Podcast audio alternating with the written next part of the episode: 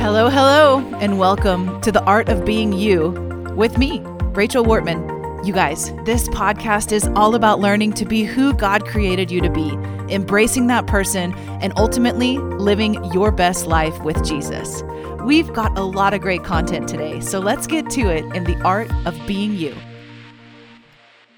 Welcome back to the podcast, everybody. Welcome to the art of being you. Man, I just have to stop for a second and tell you we crossed a monumental milestone last week, and it's all thanks to you. We officially crossed 10,000 downloads. This is a goal I've been working towards for quite some time. You guys know that. Actually, I should tell you, it's a goal I didn't even think was possible when we began this podcast almost two years ago. And I am just so thankful for all of you guys who have shared this with your friends, who've posted it on social media who've texted friends and said, Look, you got to listen to this. Man, what a blessing to have you in my corner. The reason why I do this podcast week after week is because I am committed to seeing people become free in Christ to be their true self. I know firsthand what it feels like to be trapped and feel like you don't like who you are, that you wish you were someone else, that you're convinced that God would prefer you if you were someone else. And I know what it's like to be liberated from that and to rest and enjoy who you really are in Christ. And that's the whole reason why we do this podcast. I am absolutely passionate about seeing people become free to be who they are. That's the art of being you. So I just want to say thank you. I mean, wow, 10,000 downloads. Just wow. And now we've got a new goal. Why don't we try to double it? I mean, it's a little bit crazy, right? But in two years, we hit 10,000. And so I think maybe we can hit 10, another 10,000 this year. So I would love for you guys to help me out, share this, post it, tweet it, Instagram story it, whatever. Just uh, share it with your friends because, man, that means so much. All right. That's all I wanted to say about that because, man, wow. I just, I'm still floored thinking about that. But today I want to talk to you about the process of transformation because the truth of the matter is that it does not feel good to be in transformation mode.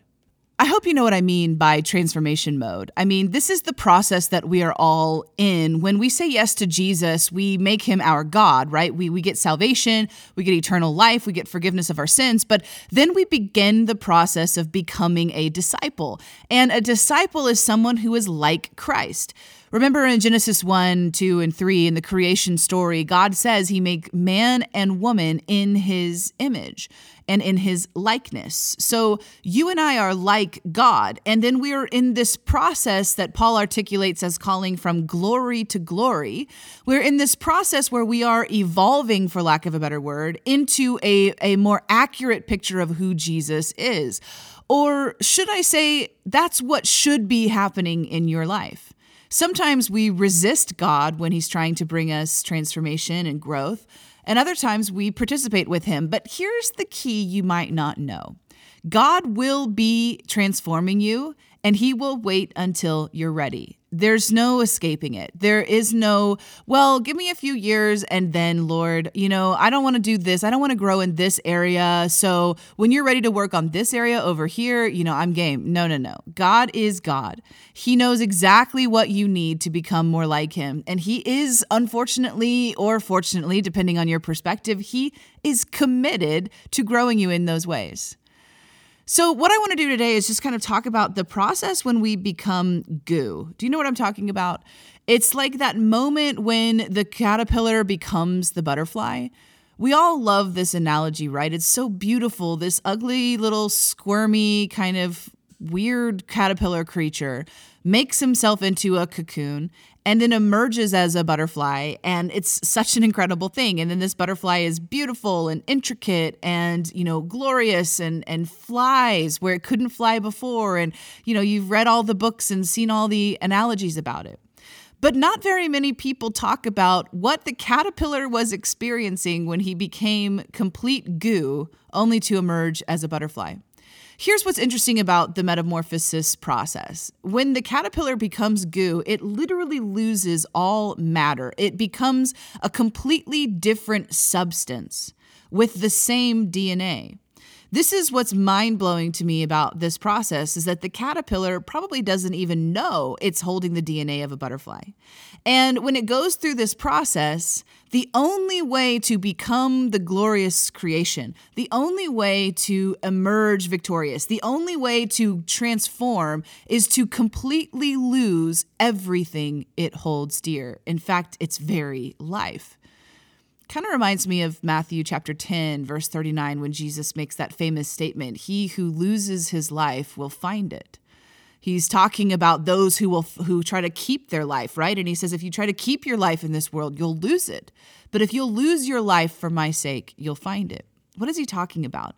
To become like Jesus, to go down this process of being a disciple, we have to become goo. That's right. I said it. We've got to become spiritual goo. And it is not fun. Can you imagine if you were uh, corn? Let me tell you this great story. A couple years ago, you've probably listened to this if you've followed along the podcast for a while. I talked about our spring break breakdown on one of our first episodes where we took our family on this supposedly epic trip to Colonial Williamsburg. My kids love history and all that kind of stuff. So it was supposed to be a great trip. And wow, it was just one disaster after another. You can hear that story on that podcast. But one of my favorite memories now, now that I've slept and I've had a couple laughs and some other enjoyable moments since then, was my two year old daughter at the time who was, um, what do you call it, grinding corn. So we were on this Indian reservation reenactment thing, and they were showing what it was like as an Indian, as a Native American in that time period in, in the Jamestown settlement in the 1600s. And before I lose you in boringness, let me just tell it to you like this there was this tree stump that was hollowed out and a little stick that you could stamp into the tree stump. And what they would do is put corn in there and they would grind it down to make cornmeal. And the guides there told us that what they would do is the, the little kids, the two year olds, the three year olds, that would be one of their chores was to stomp on this corn until it became cornmeal. If you've ever mashed something like that, you know not only does it require a lot of force, it requires a lot of repetition, and it requires a long length of time. To grind something into a fine powder is not an instantaneous thing. When the caterpillar goes into the cocoon, he doesn't emerge 24 hours later looking, you know, amazing like Sandra Bullock in Miss Congeniality when she has her makeover. There is a lot of time that goes into our transformation process. And in Christ, as we are becoming like him, what happens is that we become almost like a goo where we don't even know who we are anymore. And then we begin to be rebuilt by God's infinite love and mercy and kindness, and we emerge. But the emerging is not a week after salvation, it's not two weeks later, it's sometimes a years long process. Kind of depends on where you were when you started the process but look if you were living a life and uh, for a long length of time without Jesus in your life being lord you can kind of expect a long length of time for transformation think about it like this. When a potter is making clay right when they're when they're making something on a potting wheel they use the clay and they shape it. And if you've ever watched this process it's kind of interesting. They they actually collapse the clay after they've built sort of what they want and they start over again and when I think about the process of transformation with Jesus, what I think about is that there are seasons of life when God comes and He puts His hands around the clay of our life. He's molding it, He's shaping it.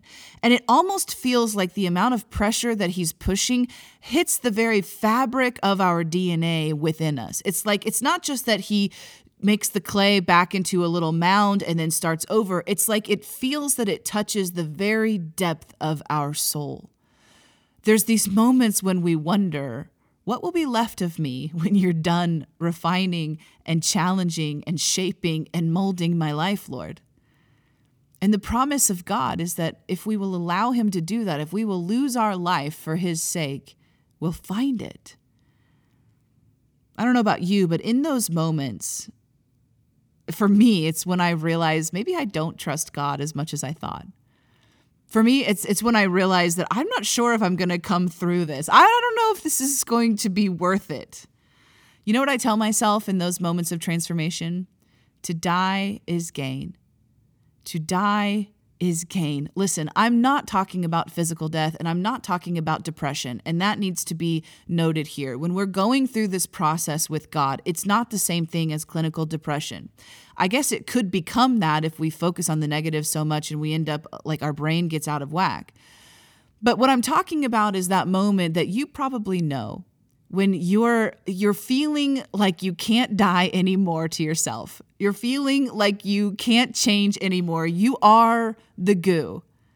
And it's in those goo like moments when we're just a, a, hump of mud on a potter wheel that we have to decide who are we living for and how are we going to respond when he wants to shape us into something different.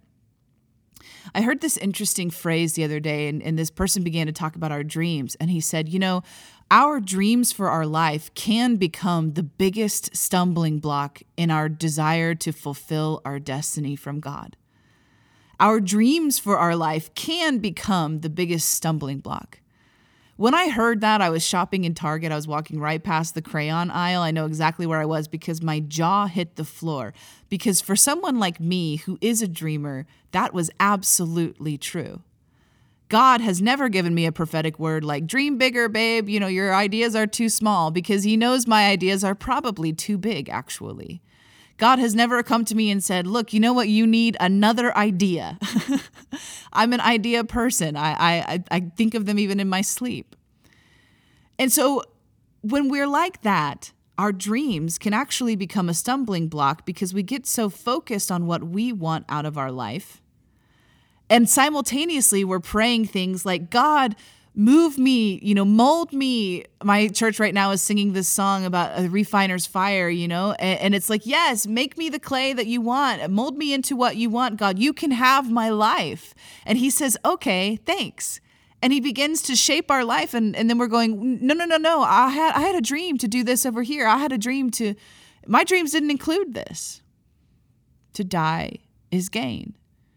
To die to ourself is gain. To lose our life, our ideas, our desires, our dreams on behalf of Jesus and his kingdom is the way we find ourselves. Such a paradox that we live in, right? Such a challenge to our self preservation mentality. I mean, you and I, as humans, we're born with this thinking to preserve our life, not only our physical life, but our reputation, our career, what does it look like to lay that down? What does it look like to cooperate with God inside of that cocoon when nobody can see how difficult it is to make that choice to follow Jesus? There's been times in my life where God has called me to different things, and it'll feel to me like this is the last thing I want to do, Lord. And I, I read this recently in a book I'm reading, and, and the author said it like this He said, When you ask God, when you tell God, look, I'm your servant, I will serve you. Don't be surprised when he treats you like one. now, we have to understand that God is a good father and he is a, a loving savior and he's a, a best friend, and the Holy Spirit is our comforter. But our Holy Spirit is our comforter because we actually need to be comforted at times. And not just because of the challenges of this world, but sometimes because of the discipline of the transformation process. Look, Today's podcast is for those of you that are going with God and you find yourself crumbling into goo on the inside. You find yourself realizing where your strength ends. You find yourself realizing where you don't have the natural abilities to do the things you thought God called you to. You find yourself realizing that to persevere is significantly harder than you had thought. You find yourself realizing that if God teaches you any more patience, you might just pass out. It's in those moments that you have to decide to cooperate with the Lord, to let Him make you like Him. Because on the other side, you emerge this beautiful butterfly. You emerge this beautiful piece of pottery with a specific function that can actually do its job. To live is in Christ is amazing, but to die to ourselves is gain. He who loses his life for his sake will find it. That's my challenge for you today. In what ways is God challenging you to die to yourself? Here's what the world would say to you To be your best self means that you get to look in the mirror and decide who that person is. You know, we want to be a certain type of an influencer. We want to have a certain type of a career. We we pick our clothes to sort of give us this, you know, impression to the world that we're like this certain type of person. But the question you really need to be asking yourself is is that person that's your goal actually the person that God wants you to be? Is that who you really are? Because if not, then you're just wasting your time. You're resisting the Lord, and the transformation process takes longer. I say this to you because I get it. On a very personal level, I get it. You know, a lot of the things that God has called me to are things that I wish He would have called me to something else. They're not necessarily things I have natural talents in. Shocker. Sometimes we think, well, God gave me these abilities and so he wants me to use them. And yes, that's true, right? But there's a deeper place in God where he says, I also want to use you in ways that it would only be my glory coming through you that you were able to accomplish this in the first place. To me, that's what discipleship really looks like. That's the goal of discipleship. Think about the disciples, Jesus' 12 disciples, right? Or we'll just say 11 and then we'll swap Paul out for Judas and there we've got an even 12 again. Jesus looks at Peter and he calls Peter to do the thing that is the hardest for Peter to do he looks at John, right? The sons of Zebedee, James and John, and they're going, God, they're, they're these men who are full of passion and zeal, and they're wanting to call down fire from heaven, just like Elijah, because people didn't like Jesus in that town. I mean, these are zealous, zealous guys. And then John goes on to be the love disciple. They get transformed, they get called into things that I don't think they were necessarily naturally gifted for. But the avenue of that transformation becomes the plane to see the glory of God. I don't know what thing God is calling you to. And I don't know if he's calling you to something that requires not using your natural abilities or not. But I know he's done this with me, and I know that I'm not the only one. There are times in our life where the only option we have is to tap into his strength his grace, His energy, to say yes to the Lord again and again, to say yes to the transformation process, to let Him build new skills in us, to let Him build new perspectives in us. And I just want to be here to say to you that is a worthwhile journey. It really is. There's opportunity along that road to fall into depression, to fall into negativity, to fall into whining and complaining. And look, that's your job. That's the stuff that you can control. You can guard your heart and mind, and you should. You should continue to think about the end goal that God is leading you to, the perspective of heaven, choosing to think about the pure, noble, just, merciful things like Philippians tells us to. I'm not saying be in denial. I'm saying have a goal that you are going into the goo and you will emerge. You're not going to lose yourself.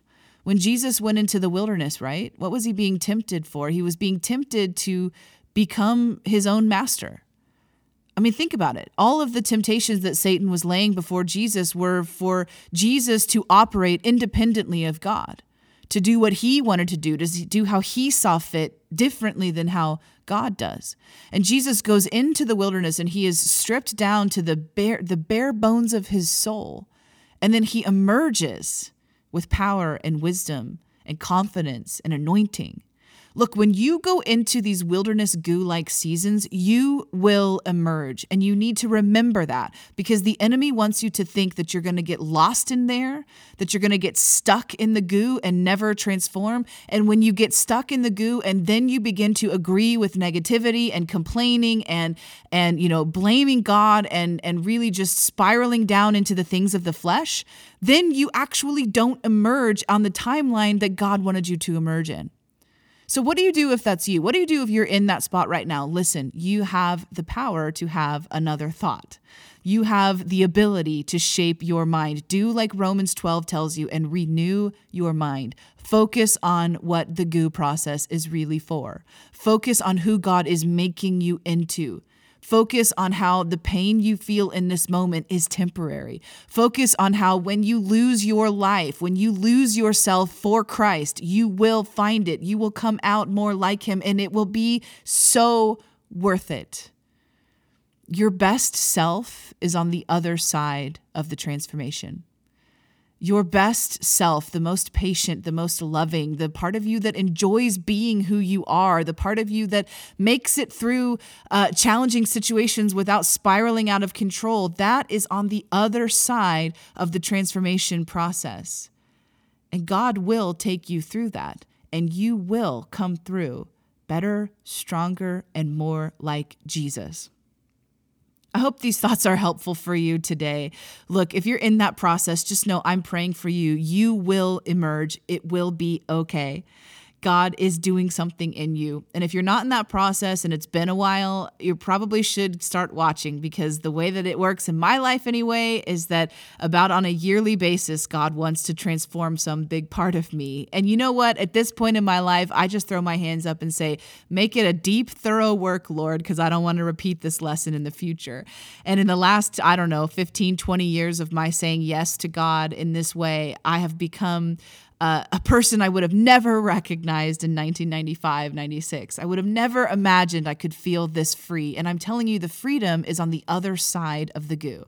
It's on the other side of those moments where I've sat on my porch, I've sat on my bed, I've looked, you know, at the wall in my closet and just thought, I don't know if I'm coming through this. I don't know who I will be on the other side of this. God is just taking everything away. And He's such a good dad that when He gives you the new thing, it's even better than you can ever imagine. You will get through this, you will emerge. I'm thinking about you. Until next time, be blessed. So, you've just listened to The Art of Being You with Rachel Wortman. I hope you enjoyed this episode of my podcast. And listen, it would mean the world to me if you would subscribe and rate or review this podcast on wherever you're listening from. Also, share it with a friend, help me get the word out. Until next time, be blessed.